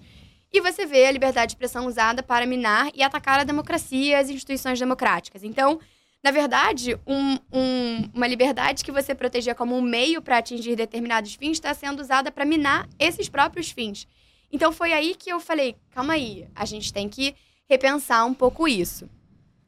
Só que por que, isso é tão difícil de fazer, né? Primeiro lugar, porque você não quer o Estado sendo o principal julgador dessas questões, porque ele é um agente diretamente interessado em controlar a circulação de ideias, porque os, né, os governantes também são eleitos. E segundo, em muitos casos complexos de liberdade de expressão, você tem pessoas que vão discordar sobre a legitimidade ou- Uhum. ou a ilegitimidade de determinado discurso. Então eu tinha uma preocupação de não atribuir um papel ao Estado, de não demonizar demais as plataformas, de pensar um modelo que tirasse tanto de uma censura estatal quanto de uma censura privada das Uhum. próprias plataformas. Então, acho que um pouco era esse o dilema que eu tava tentando endereçar no livro. E aí, então, isso me remeteu, quando eu olhei a sua. Eu e a Luna, a gente ficou trocando pelo WhatsApp, e aí eu. A gente pensou rapidamente no que, a gente poderia falar. Quando eu peguei e cheguei no seu livro, quando eu olhei, a primeira coisa que eu pensei foi. Juro, eu olhei o título e falei: é, Trump tendo conta suspensa no Twitter. Foi a primeira coisa que eu pensei. E, e aí a colocação que eu vou fazer pra você é a seguinte: hoje em dia, quando você fala de banimento de alguma manifestação de liberdade de expressão, mas você está exercendo essa sua liberdade de expressão dentro de uma plataforma privada que pertence a uma big tech, o que, que você acha desse tipo de banimento? Então, eu estou tirando a sua voz, mas eu estou tirando a sua voz de dentro da minha casa, porque isso é uma, isso é uma empresa privada. Uhum. O Twitter, o atual X, é, é, uma, é uma empresa privada. Uhum. Então, o que, que você acha disso? E como é que isso se, se coaduna com, o seu, Uhum. com a sua dissertação? Eu acho que é, é importante, antes de responder essa pergunta, pensar qual era o mundo que a gente tinha antes das plataformas. Porque muitas vezes as pessoas pensam assim, mas elas estão tirando a minha capacidade de falar. Mas calma aí, antes delas você não conseguia falar nada, né? Porque. Então, antes das plataformas, a participação no debate público ela estava concentrada em rádio, televisão, jornais impressos, eram limitados, você tinha que ter acesso, você tinha que ter recursos financeiros para começar um. Então, eu acho que a internet, a primeira e principal coisa que ela fez foi democratizar o acesso e a participação no debate público. E eu acho que isso é uma coisa muito, muito positiva. Agora, qualquer pessoa pode publicar livremente nas redes e, e tal. Então, é, só que, com isso, com essa liberdade que as pessoas passaram a ter de publicar livremente, sem nenhum tipo de controle é, sobre o que é falado ou postado, as pessoas começaram a usar isso de uma forma abusiva para propagar discurso de ódio, de ódio e atacar outras pessoas, e pornografia, e violação de direitos autorais, uma série de coisas. E aí as plataformas se deram conta e falaram: peraí, eu preciso ter algum tipo de mecanismo para endereçar essas coisas. E aí elas começaram a desenvolver termos de uso que, enfim, definem as barreiras do que é permitido e do que não é permitido. Eu acho que é totalmente legítimo as plataformas terem termos de uso com discursos que não são admitidos ali. E desde que elas deixem isso claro. E se eu quiser ter uma plataforma só para discutir direito da mulher, eu acho que eu tenho direito de, de fazer isso e, e querer tirar coisas que não digam respeito a isso. O que, que eu acho que é importante quando elas fazem isso? Primeiro, é ter regras claras, para as pessoas saberem o que, que é permitido e o que, que não é Uhum. permitido. Saber qual tipo de violação leva à suspensão, qual tipo de violação leva à exclusão. É... E, então, transparência e isonomia, um pouco, assim. Você precisa aplicar as regras de uma forma é, relativamente igual entre os usuários. Então, e- eu acho que isso é o fundamental. Não é que elas não possam moderar discurso, pelo contrário, eu acho que elas precisam, inclusive, porque senão vira uma terra de ninguém, um pântano que ninguém vai querer usar. Mas elas precisam observar parâmetros mínimos. Isso é o, o- um pouco o que eu exploro no meu livro. Assim, acho que elas têm deveres de transparência, acho que elas têm deveres de, iso- de isonomia e elas têm um dever de devido processo legal. Assim, se você vai usar algoritmo para moderar conteúdo, que é o que muitas fazem e precisam fazer, porque é uma quantidade Sim. absurda, você precisa ter algum tipo de recurso para poder questionar por que, que a sua conta foi removida e entender e tal. Então, eu não vejo problema na moderação de conteúdo como regra. Eu só acho que tem que ter alguns parâmetros. É, e que hoje não tem, né? Porque assim, quando você vê. Eu tava até discutindo com os meninos, hoje o manda pro jurídico ele não é verificado. A gente não compra verificação. Qual seria o nosso maior interesse em comprar verificação hoje? Segurança. Porque é, aparentemente o, o, o Instagram, especificamente, ele confere maior segurança e mais clareza e transparência com o usuário que é verificado. Então, eu acho que esse é um problema, né? Pelo menos é uma coisa que eu escuto muito comumente falar. Você tá ali num ambiente digital, você tá numa empresa regulada, e aí, eventualmente, você tem uma empresa ali dentro, né? Hoje em dia você vê comércios digitais, e você tem uma plataforma que eventualmente é, pode te retirar o seu conteúdo do ar sem uma explicação muito clara. É óbvio que a gente, nesse, nesse meu exemplo, eu não tô falando especificamente de liberdade de expressão, mas eu tô falando sobre termos e condições que são completamente nublados, né? Claro. É, todo esse, é, esse apanhado geral aqui do que vocês discutiram, é, ele bate muito forte nos princípios. E aí me lembra muito do livro do Canotilho, que eu tenho, que eu gosto muito, que, na visão do professor JJ Canotilho, ele, ele entende que a Constituição ela deve ter ser entendida como um campo aberto de regras e princípios. Porque na visão dele, aquele lá, vamos dizer, é, liberdade, igualdade, fraternidade, são princípios que regeriam lá uma questão de direito constitucional e por isso deveria ser um campo aberto para discussão. Eu acho que isso se importa, é, eu acho que isso se aproveita muito na questão de digital, da questão de tecnologia, porque a grande parte do que é inventado ou projetado para ser inventado ou é, publicado, é, comercializado, ela ainda não tem uma regulação. Então você tem que se recorrer aos princípios para você poder dirimir como você vai lidar com aqueles conflitos de interesse que eventualmente são postos à mesa num lançamento de um produto, numa nova tecnologia, numa área digital que não tem uma lei para regular, por exemplo, o que, que é abusivo, o que, que não é. Com o nosso, no, com nosso anterior entrevistado, o Léo Werneck, a gente debateu, por Werner. exemplo. Werner, é, Léo Werner, é, é, Werner. É, a gente debateu a questão, por exemplo, até onde vai a segurança nacional versus a sua inviolabilidade da sua privacidade. Qual, qual o limite para cada um ali? E realmente isso é mega subjetivo se você não tem um Estado regulando. Mas ao mesmo tempo eu também concordo que o Estado não tem que estar ali para regular tudo. Então, assim, eu acho que o princípio ali recorre muito. Aí, quando você começou a falar de dignidade da pessoa humana, eu lembro de faculdade, que era um princípio É. assim: você não sabe nada daquela tudo. matéria. Joga o princípio da dignidade humana É, que ele te salva, é pelo menos algum pontinho ali você, você é ganha. né? Aluno, primeira semana de aula, chegou em casa pra conversar com os pais. Não, porque hoje eu aprendi o princípio da dignidade da pessoa É isso humana. mesmo. Agora eu sou um grande advogado. É, o, Então, assim, o douto aluno. É, o livro do Cano... o livro do Canotino, ele bate muito nisso, nessa questão principiológica, porque os princípios são a base de tudo. Então, se você conseguir numa, numa ponderação de interesses ali em conflito, eu acho que os princípios, eles conseguem meio que dirimir como é que você vai sair ali na alternativa. Não sei se é uma visão minha, não sei se você também concorda com... com... Eu acho que eu, eu só. eu- pegando um gancho do que você está falando, eu entendo que isso é uma coisa muito cultural. Como, como regular isso. Porque, naturalmente, gente fazer uma comparação simples aqui. Se você comparar Brasil com os Estados Unidos, a maneira como a gente tem como liberdade de expressão é, e cultura, né, dentro da sociedade é muito diferente, né? E aí, o, o- por exemplo, pensando numa eventual. é, um eventual dano moral de alguma coisa que afete, uma- afete terceiros a partir de uma liberdade de expressão que foi é, expressa, perdão pela repetição, dentro de uma plataforma. Uhum. É, nos Estados Unidos, isso é. Eu, eu, eu- pelo, pelo que eu entendo, e você me confirma se eu tiver. é, me corrija se eu estiver errado. é, eu entendo que a liberdade de expressão tem que ser preservada ante a, a esse dano. No Brasil, eu não acho que seja assim. Mas eu entendo que no Brasil é uma zona um pouco cinzenta também. A gente tem casos aí é, que a gente pode pegar lá, lá atrás, que já deve, todo mundo já viu em palestra, do Linha Direta com chacina da Candelária. é, em- Especial de Natal do Porta dos Fundos, que foi uma das decisões mais bizarras. né? Exatamente. E aí fica uma coisa muito cinzenta no Brasil. E eu lembro do professor, professor acadêmico, a gente conversa a debater esses papos, eu lembro das pessoas que nos ensinaram isso, né? Sim. O professor Fábio Leite, da PUC, que, que mili- mili- na época militava muito sobre esse tema, é, falava isso, que no Brasil, é, o, o pior do Brasil não é ser X ou ser Y. É, você não, saber se é não- X ou é não Y. saber, né? Então, Você tá a- a- é você, basicamente, você fecha o olho, dá um tiro. E vai ver onde vai, onde vai, onde vai acertar. Mas eu acho que É talvez, nos Estados seja, Unidos- talvez por isso que a regulação seja um caminho, porque você Pois é, mas aí, então, então, justamente isso que eu quero saber. No Brasil, hoje em dia, que eu tô falando isso, que já tem um tempo que eu saí da faculdade, é, como tá essa. Não necessariamente é, se já é alguma coisa já estabelecida e pacífica, mas como pelo menos é a tendência que a gente carrega para isso. Tem uma.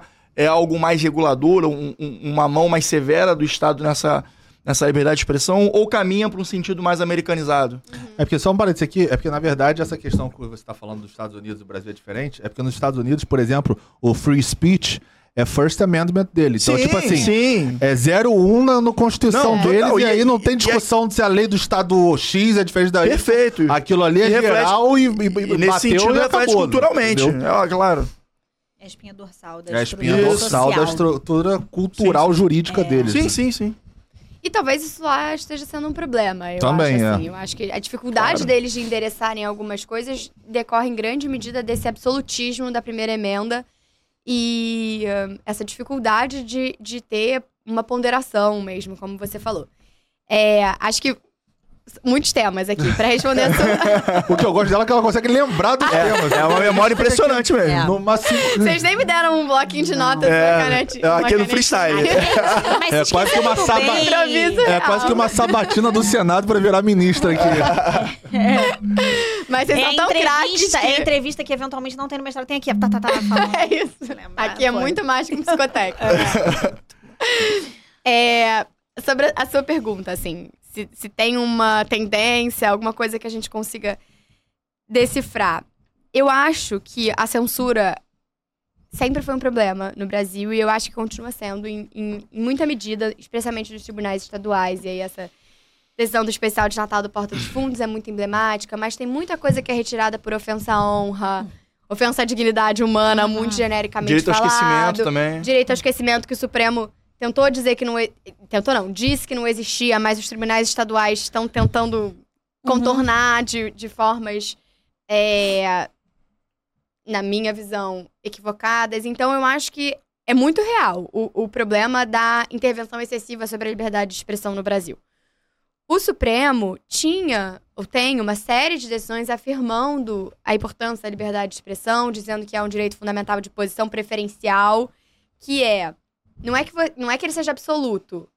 é, e nem que ele sempre ganhe na ponderação com outros direitos, mas é que o ônus de mostrar que a liberdade de expressão deve ser restringida é da outra parte, a parte que quer restringir. Essa, essa era a jurisprudência clássica do Supremo. E aí você teve, a partir de 2019, né, aquela série de ataques à corte que ligou um alerta e- e aí talvez você tenha começado a ter uma jurisprudência mais restritiva da liberdade de expressão. Só que eu acho que a gente precisa fazer um esforço teórico, as pessoas que estudam esse tema, de limitar essas decisões a um momento muito específico de defesa da democracia e fazer uma, uma teoria de democracia militante, porque eu acho que é, Interessante isso. Bem a interessante. gente. n- n- Eu acho que, assim, a regra geral deve ser liberdade de expressão. Então, a gente precisa identificar elementos muito claros para justificar medidas drásticas, como suspender um canal inteiro, como remover. E que, naquele cenário, as decisões eram justificadas, mas a gente precisa limitar a, a momento histórico muito específico. Isso deve ser uma jurisprudência de crise, não uma jurisprudência Sim. do dia a dia. E eu acho que isso é importante, especialmente porque, voltando, eu acho que os tribunais estaduais ainda não, não têm essa cultura de liberdade de expressão, direito ao esquecimento. Eu acho que é um grande conceito, assim, que pode ter risco.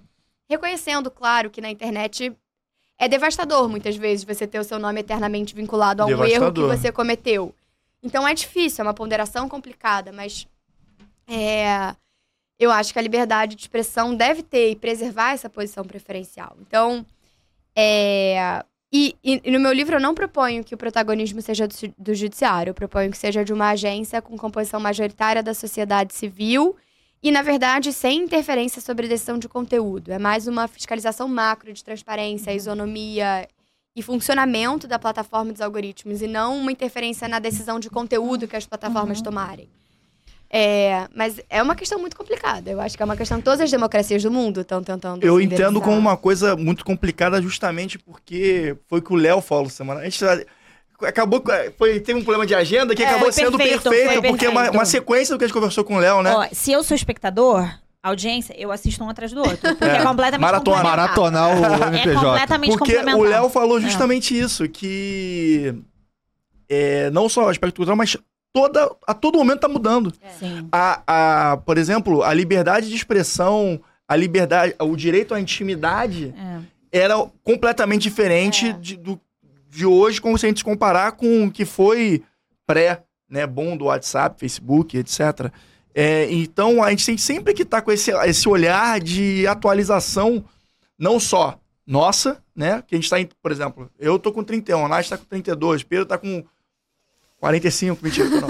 tá, com, tá com 30 e poucos também. É, a gente tá começando a ver uma geração agora que tem outra sensação de, e outra noção de privacidade é intimidade, verdade. porque eles nasceram. O primeiro presente de aniversário deles foi um celular. Mas um pouco diferente, eu acho que, assim, pelo menos a diferença que eu vejo entre, por exemplo, a gente tá traçando esse paralelo, porque realmente são entrevistas que podia trazer todo mundo pra conversar aqui, ia ser demais. Claro. É, quando a gente estava tratando com o Léo, É, com o Léo, a gente estava falando muito sobre a interferência da inteligência artificial dentro do nosso contexto de vida, Sim. junto com uma ideia de regulação.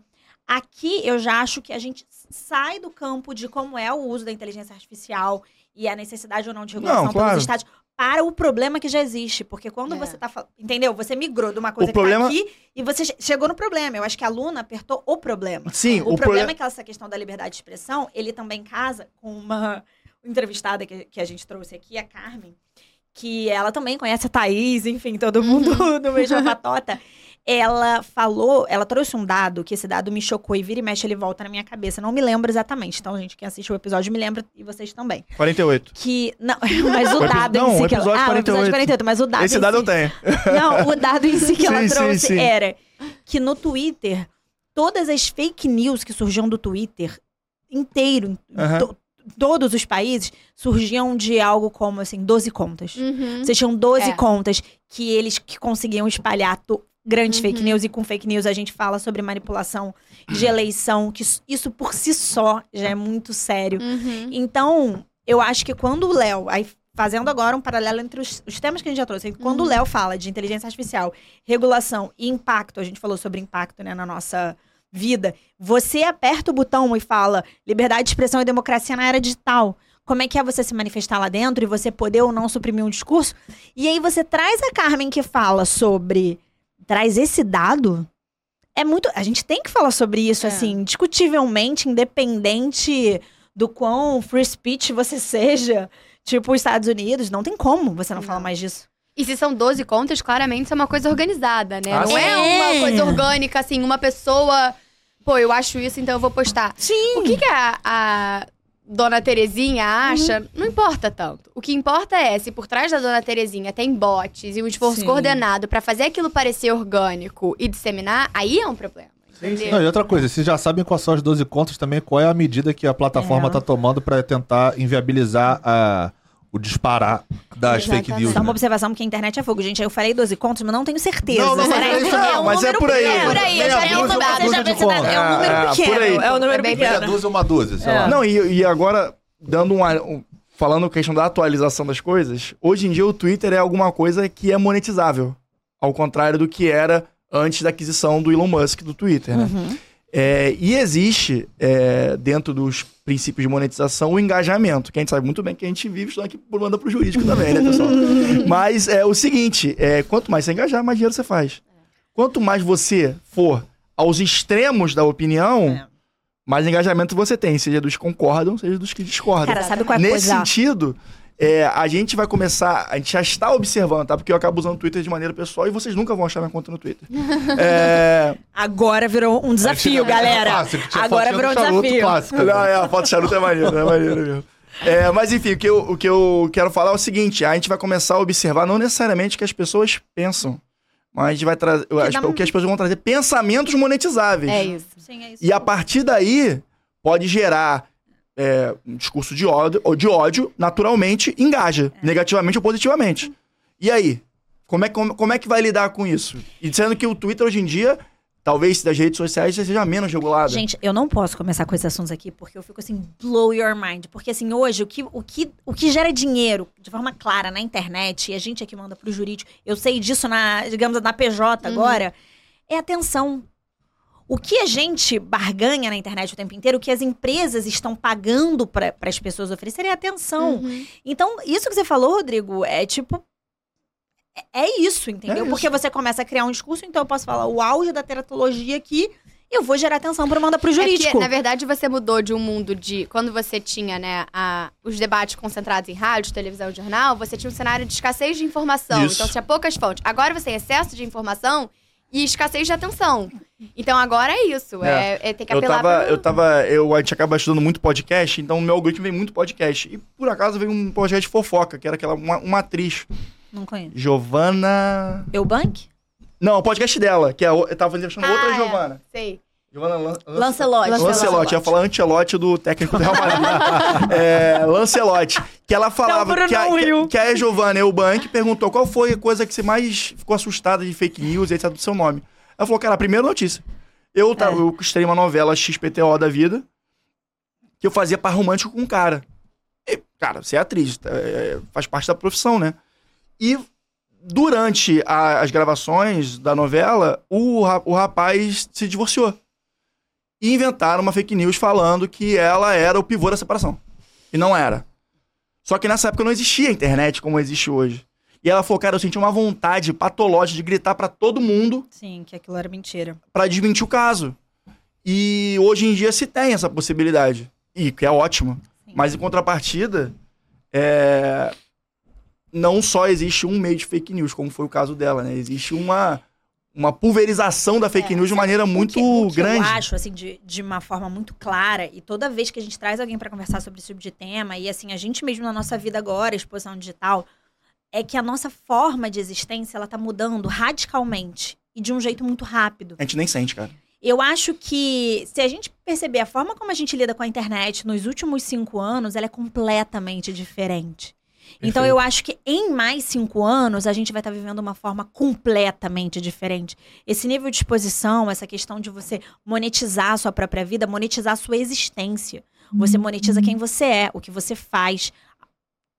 Desde a roupa que você usa até a comida que você está comendo. Então, acho que todas essas modificações, levando em consideração inteligência artificial, levando em consideração o que o seu discurso e quais são os limites viáveis do seu discurso a, a partir do momento em que ele interfere, não só na dignidade da pessoa humana de outra pessoa, como no, no- nas linhas é, políticas, econômicas de um país. Porque uma coisa sou eu, Natália, falando alguma coisa, outra coisa é o, é o Trump Uhum. presidente à época, ou ex-presidente dos Estados Unidos, que é um dos países mais relevantes do, Bra do, do Brasil. Também é muito relevante. também, ele é muito O Brasil os Estados Unidos muito relevante.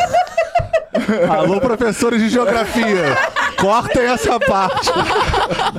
Pra vocês verem como o meu ato falho é falando que o Brasil é muito bom mesmo. É, o Brasil é o auge. Então, assim, feliz pelo meu ato falho, não quero professor É cachorro, ca- é cachorro caramelo Eu e vamos é, e vambora, isso aí em frente.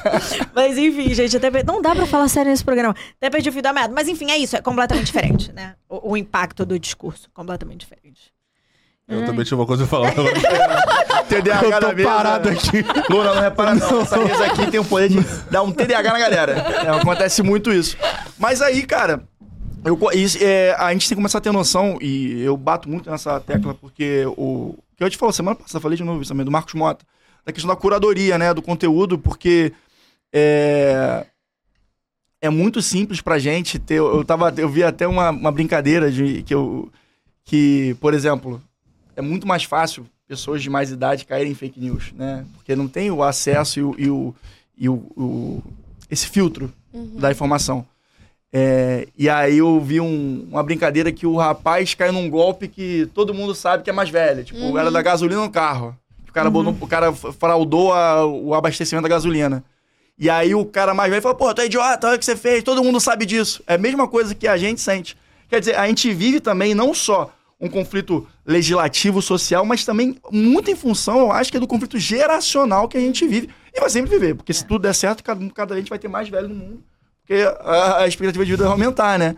Então, esse, essa questão de estar sempre atento às mudanças, eu acredito que seja a, a chave da questão. Mas, assim, é o que eu acho. Agora, o que vai ser aplicado na prática são outros 500, né?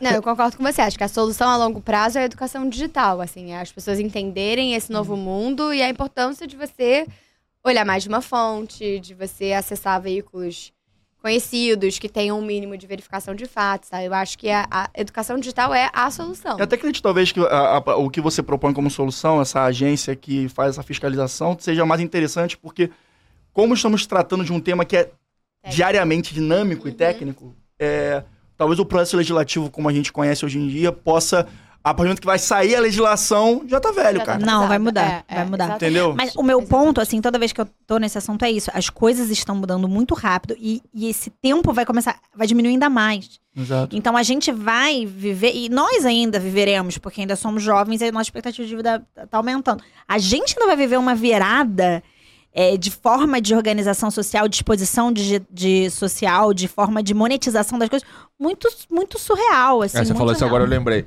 Eu acho- é porque eu acho que a gente tá vivendo meio que o olho do furacão dessas transições. Não só de questão cultural, como também de uma era digital onde a gente tá cada vez mais acessando conteúdos rápidos, digitais. Verdade. E aí você não se aprofunda muito, então você como é que você vai buscar uma fonte num veículo de comunicação, por exemplo, tradicional, ou você vai procurar aquilo de outra forma, você vai conversar com as pessoas, ou você vai mandar um chat GPT para tentar solucionar aquele caso. Então assim, eu acho que a gente tá muito nesse período de transição É. desse conflito geracional que a gente tá vivendo, eu acho que a gente tá assim. Nós somos a geração de transição e estamos Somos. do meio do olho do furacão É. dessa, dessa transição, inclusive. Acho que sim. E acho que com inteligência artificial, especialmente, você ainda tem muita gente que vai naquele caminho do delírio, né? Tipo assim, nossa, tá na iminência É, da, é, da daquela, revol- da revolução da inteligência massa. Tem gente que vai falar, cara, não, nunca vai chegar nesse Falta ponto. ainda. Tem as pessoas no meio e, e assim.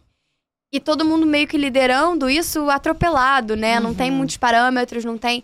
E acho que um pouco voltando no seu ponto do canotilho, né? Quando a gente tá falando de inovação e regulação, essa é a grande dificuldade. Assim, qual é o momento de regular para você não matar a inovação antes dela decolar, mas para você também não perder a onda e depois virar uma coisa é, que é grande demais para você Sim. conter. Né? Eu acho que as plataformas elas operaram em um cenário de autorregulação completa e absoluta em um momento que era importante, porque elas estavam se estabelecendo e fazia sentido naquele momento, mas depois talvez tenha passado um, um- um ponto em que aí elas ficaram grandes demais e aí ficou mais difícil de Você regular. acha que a gente já passou desse ponto? Não, não, eu acho que ainda é possível. Eu acho que. É, e todas as democracias estão fazendo, mas eu acho que agora virou um, um ônus talvez um pouco maior, assim. Mas eu acho que a autorregulação foi importante para elas se estabelecerem, olhando para trás, assim. Mas eu acho que a gente tá chegando no momento. Eu acho que uma- um, uma- um fato interessante que a gente pode fazer um paralelo, que não necessariamente é uma coisa um pouco mais nichada dentro do digital, que é a série que a gente falou do, do, do Spotify, que viveu um boom ali com o pessoal baixando música, né? No, como é que era? Part Bay, né? É, E depois o próprio mercado encontrou uma maneira, por mais que talvez não seja o ideal, é, para poder encontrar um denominador comum para que os, o- os músicos conseguissem é, uma monetização ali a partir do download. É, e de repente a gente está encontrando esse momento, porque um grande, um grande lance é o, é o confronto do desenvolvimento humano com o desenvolvimento tecnológico. O desenvolvimento tecnológico cada vez mais vai estar assim, ó. Mas eu vou trazer uma pimentinha no nosso assunto, que de repente cabe até a gente pensar num convidado aí, tipo, no internacionalista, pra trazer pra falar sobre isso. Ótima ideia. Quando você fala, quando a gente fala sobre desenvolvimento de big techs, enfim, foi importante para chegar onde a gente chegou, a gente tem um fator assim, um fator mundial que é o fator China, que você é um fator em que você não existe uma a empresa se regula bem da forma como ela quer, e até porque ela vai ali até um momento, existem big techs que não entram lá. A gente está vendo hoje a Apple já num, num- numa, numa dificuldade de conversa com a China, né? Recentemente, no início desse mês. Agora, o governo, o governo chinês proibiu os funcionários públicos chineses de usarem o celular da Uhum. Apple. Isso é muito relevante. Você Sim. tá falando de uma economia de 1,4 bi pessoas, você não, você não ignora isso. Então, ale- quando a gente fala. E, gente, é, é loucura mesmo, é tudo no mesmo balaio. Quando a gente fala sobre inteligência artificial, regulação, big tech, a gente só fala de liberdade de expressão e democracia na área digital porque a gente tá falando de big tech, porque a gente tá falando de um universo que desenvolve. Você também tá falando de um país muito grande, que hoje a China, ela, ela é um. Ela é enorme, não dá pra, não dá pra você ignorar, mas ela é, é diferente. A forma de pensar dela e a forma das empresas estar lá pensarem é diferente. E que- como é que vai ser isso? Como é que isso compatibiliza? Isso compatibiliza? Será que vai ter. Enfim, não sei, tô aqui. Quais, quais vão ser É. os efeitos da compatibilização? Porque uma hora ou outra vai ter. Não, não sabemos como, né? É, porque assim, o que, que acontece? Eu posso falar porque eu morei já na China e vivenciei isso lá. É, quando você vai pra China, quando você mora lá especificamente, é completamente diferente, por exemplo, a forma de pensar, a forma de interação social, a forma de você fazer um negócio, a forma de você enxergar as legislações. Então, assim, a dificuldade que a gente ocidental tem é porque a gente quer trazer a nossa mentalidade, a nossa cultura, seja ela legislativa, seja ela uma cultura do seu próprio país, para tentar importar ou implementar aquilo na China. Isso não funciona lá. Lá, tudo que você vivencia, o que, que você presencia, o que, que você age, a forma de interação social, a forma de como eles enxergam o governo e como o governo enxerga os seus cidadãos, seja eles do continente, ou seja ele, por exemplo, de uma Hong Kong, Taiwan, eh, Macau, enfim, as, as, as províncias lá que, que são autônomas, é, é completamente diferente. Então, assim, se a gente tentar trazer a nossa visão ocidental para dentro da China, isso não funciona. Então, assim, a forma de regulação lá, por exemplo, dessa questão da Apple, isso já existia quando eu morei lá em 2014. Essa- esse tipo de discussão. O Google, o Facebook, por exemplo, eles eram proibidos lá na época que eu morei lá. O WhatsApp também não tinha, lá era o WeChat. É, a meta não. WeChat, que É, o nome. que inclusive é bem melhor que o WhatsApp na época. Assim, hoje em dia eu não sei porque eu não uso o WeChat, mas assim, Fica lá eu usava. É. É, Então, assim, essas questões regulatórias barra política governamental que a China implementa é muito diferente da nossa visão ocidental. Mas e o meu assim, ponto é esse. é... é, não, mas meu assim... ponto é exatamente esse. Acho que é a barreira cultural, né? Que a gente tá falando lá no começo até. Aham, Eu tô então... falando sobre hegemonia. Né? Tô É, falando de deslocamento de hegemonia, é disso que eu tô falando. é, e o deslocamento de hegemonia, por exemplo, hoje em dia passa muito por Taiwan, por exemplo.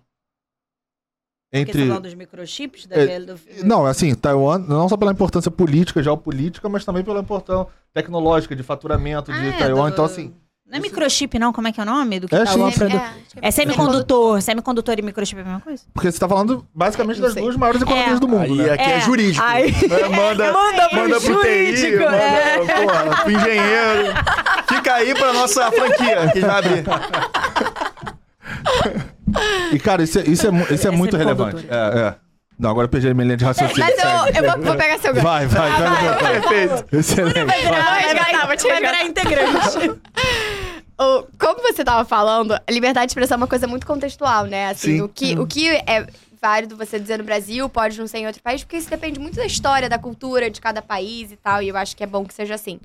Mas a internet é global. Uhum. E aí você começa a enfrentar problemas como.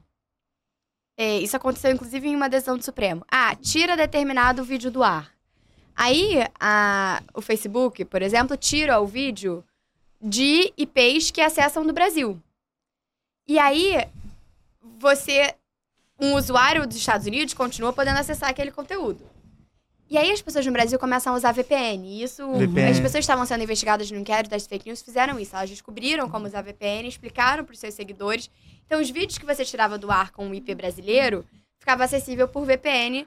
Então, na verdade, essa decisão ela não tinha validade nem dentro do Brasil. Mas aí você começa a entrar num problema que é assim, mas um juiz brasileiro pode mandar tirar em nível mundial? Então agora um juiz brasileiro vai definir o que uma pessoa dos Estados Unidos pode ler? Isso tá- parece estar fora da jurisdição dele. E se um juiz da Síria quer fazer o mesmo? Então você começa a ter problemas que são muito complexos. Sim. Porque como é que você resolve isso? Você não quer dar uma jurisdição mundial a um único juiz, mas por outro lado, a, a decisão não tem validade nem em território brasileiro. Assim, a minha intuição é, um juiz não pode mandar tirar em nível mundial. Ponto. Pune internamente por descumprimento de decisão judicial quem tá usando VPN. Mas é difícil você explicar isso pra um juiz, né? Que a decisão dele não vai valer nem no Brasil. É, é, é- é difícil, as pessoas têm dificuldade de... Gerência, obrigado por, por trazer. Era a questão do VPN. Porque assim, a primeira coisa que você aprende quando você chega na China é: você não vai conseguir acessar as principais coisas que você quer. Google, Facebook, não sei o quê. Então, compra um VPN e começa aí. Eu nem, nunca, nem- vou ser sincero, eu nunca tinha ouvido falar em VPN quando eu, morei lá em eu descobri 2014. recentemente Falei, também. cara, o que é VPN? Ele falou: ah, o negócio é o seguinte: você tá com a sua internet aqui na China, mas na verdade ele bota um número como se você estivesse, sei lá, nos Emirados Árabes. Aí tinha uns países que eram bons de não serem detectados. Você sabia, por exemplo, os Emirados Árabes eram desses. Aparentemente, você jogava nos Emirados Árabes, os sheiks não deixavam ninguém chegar lá com a informação. Mas tá vendo? É isso. Esse é um ponto que eu quis trazer. Por isso que eu falei da China, e obviamente parece que eu desloquei o assunto de uma forma Não, louca, nada. mas o meu ponto é. É uma potência muito relevante, que hoje em dia é parceiro comercial de quase todos os países do É a maior mundo. parceiro comercial do Brasil, né? E de vários países do mundo, de- deslocando uma lógica estadunidense, digamos assim, que tem uma visão de liberdade de, liberdade de expressão Completamente diferente. diferente da nossa. E que chega no limite das empresas privadas que lá estão. Então, assim, não sei que caminho o mundo vai tomar pra você ter uma potência desse tamanho, que pensa de uma forma completamente diferente. E aí? Entendeu? E se a gente descentraliza? E se a gente descentraliza a maneira como o mundo é agora? Entendeu? A minha pergunta pra Assim, vocês é... eu, eu já tô aqui bugada, nem sei se vou dormir essa noite, eu não sei vocês. A minha pergunta pra vocês é: vocês acham que o modelo chinês vai ser o próximo modelo a ser implementado mundialmente? Ó, eu acho que. Olha eu aqui. Vou Lá vestir, meu, Não, vou vestir meu achismo, terninho. é achismo, eu vou é vestir meu achismo. terninho aqui de, de internacionalista. Hum. Eu acho é o seguinte, agora a gente tá. A gente tem o, o BRICS, né? Sim. E o BRICS, Que tá ele tá. expandindo. Que tá expandindo. Que na última reunião a China nem foi, E meio que quem mas- manda no BRICS, eu não sei, posso estar falando mal bobeira, pelo amor de Deus, tá, gente? Então tem a pena da, da advogada aqui, mas eu acho que um líder do BRICS é a China. Sim. Então eu acho que é, se tem algum lugar em que pode fazer com que a China se fortaleça e que ela faça, pe- faça um, um pende para criar ali um, um descentralize essa hegemonia hoje, eu acho que o caminho é o BRICS. É uma gangorra, né? Que Cada um fica puxando pra um lado, botando, querendo botar mais peso. É, Inclusive, é eles queriam implementar o yuan como moeda e não mais o dólar. No Aonde? comércio. No comércio entre os Ah. BRICS, mudar, mudar a mo- a moeda. Mudar a moeda. Eu, Foi assim, discutido, não foi aprovado, mas foi seus jalecos de internacionalista. meu já tá lá. É. totalmente achismo. É. Mas eu acho que a, na medida em que a China se torna mais e mais autoritária e, e- e mais restritiva a direitos fundamentais, eu acho que a tendência é ela se enfraquecer, assim, mundialmente. Eu acho que a economia interna já está passando por dificuldades reais e observáveis, assim. É, não, não tá crescendo no ritmo que crescia antes. Eu acho que tem uma crise é, no mercado é, interno de dívidas. Eles, eles construíram muitos prédios, né? ao- ao- muito, muito empréstimo É. para estimular essa indústria Ah, a e bolha agora bolha- né? é, É. exatamente. Então, assim, eu, eu acho que eles. Eu não sei, eu tenho dúvidas sobre o crescimento da China nos próximos anos e o espaço que eles vão ocupar internacionalmente. É claro que quando você tem os Estados Unidos enfraquecido, como, como veio, eu acho, da era do, do Trump, você tem um vácuo É. que eles podem assumir. Mas eu acho que se as democracias se fortalecerem, eu acho que a tendência é a, a China diminuir. E você acha que a gente tá numa tendência de fortalecimento? Vocês acham que a gente tá numa tendência de fortalecimento do modelo democrático? Calma, só um parênteses aqui, senão eu vou esquecer outra vez. Mas você falou esse negócio de construção, é engraçado, porque quando eu morei lá, eu vi um prédio ser construído em três semanas.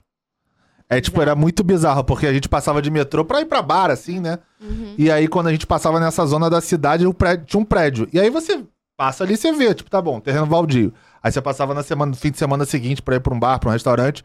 Aí você, caraca, já tá metade do prédio construído. Aí na terceira semana o prédio tava pronto. Eu falei, cara, como assim o cara construiu um prédio? Tudo bem, não vou discutir a qualidade da, da, da construção, não é isso. Porque eu não sou nem engenheiro pra entrar nesse mérito. Mas assim, querendo ou não, eles construíram em três semanas um prédio. E eu lembro que eu também vi, quando eu morei lá, eles construíram uma cidade que era assim, numa zona mega rural de- da China, que eles conectaram. Eu morei em Xangai. Eles conectavam Xangai até essa cidade, que era, vamos dizer assim, umas duas horas de Xangai, com estrada, hospital, escola, prédios, parques, e assim, uma cidade completa em seis meses. É surreal. É Eu tenho- surreal, é surreal. Só um último comentário. É, eu, em Yale, eu usei o meu LLM pra fazer uma coisa meio lúdica. Não lúdica, eu estudei muito, mas assim, eu, eu não foquei na minha área. lúdica foi a Pintar palavra muito quadros, errada. assim. Edita, corta. Não é lúdica, gente. Não Não, é lúdico. lúdica. Palavra errada, mas assim, pra fazer coisas que eu não teria estudado. E aí, uma das aulas que eu fiz foi é, Chinese Law and Society. Ah, Ou legal. Chinese, é, Chinese Land Society. E era com um professor que era da China, e depois ele fez college nos Estados Unidos e tal. E uma coisa que ele falava muito é como na pandemia o Estado administrativo cresceu de uma forma incrível. Assim, pra acessar qualquer lugar você tinha que ter um health code, que era um QR, assim, que você botava. Então, a todo momento o Estado sabia exatamente onde você Sim. tá. A partir do momento que essa tecnologia e essa burocracia está instalada, é muito difícil você regredir. Então, eu acho que a perspectiva de autoritarismo na China é, é muito grande, assim. É, mas eu não sou muito internacionalista. Essa questão de, por exemplo, de liberdade versus a sua privacidade, a gente tinha amigos que ficaram presos durante a pandemia em prédio, eles não podiam descer. É. E se eles descessem, tinha sistema que detectava É que ele tinha descido, a polícia ia lá e prendia eles. Então, É, assim, nessa era escalada complicadíssimo. de direito fundamental, se você, É, lá não tem. se você desloca não- pro contexto é completamente diferente. Mas a gente assim, né? É, não, mas assim, lá não tem muito essa conversa mesmo, não. Se o, se o Estado determinar, vamos dizer assim, se o partido determinar que a direção é essa, tipo, pronto, É. acabou, ou faz ou faz. Não tem, não tem segundo escolha. Mas essa conversa você encontra no Manda pro Jurídico, tá? E a gente quer saber o que vocês acham sobre esse emaranhado de assuntos que a gente trouxe hoje. Até batemos até no direito chinês, tá vendo só? Chegamos lá. Eu acho que o psicotécnico a gente não passou.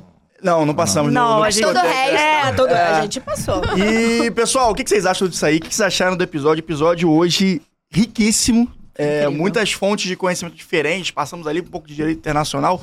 Não sei se com a melhor precisão técnica do mundo, mas estamos abertos a, a vocês comentarem aqui. Pedimos a, Experiência empírica. pedimos a sua interação nas nossas redes sociais. Interajam, porque toda interação é muito mais que bem-vinda para que a gente consiga, dessa forma, desenvolvendo e crescendo cada vez mais essa bolha jurídica de advogados e juristas que insistem em desenvolver a nossa ciência, a ciência do direito, tá bom?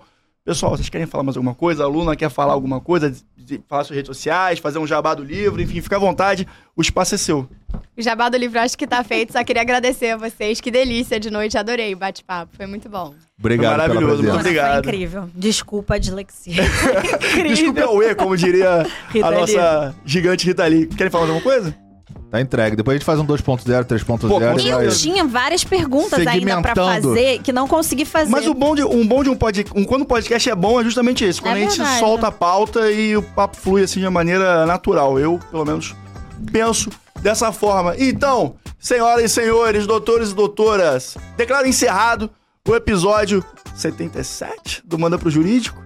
E vocês já sabem, né? Pra qualquer outra dúvida, manda pro Jurídico. Valeu, um grande abraço e até semana que vem. Tchau, tchau.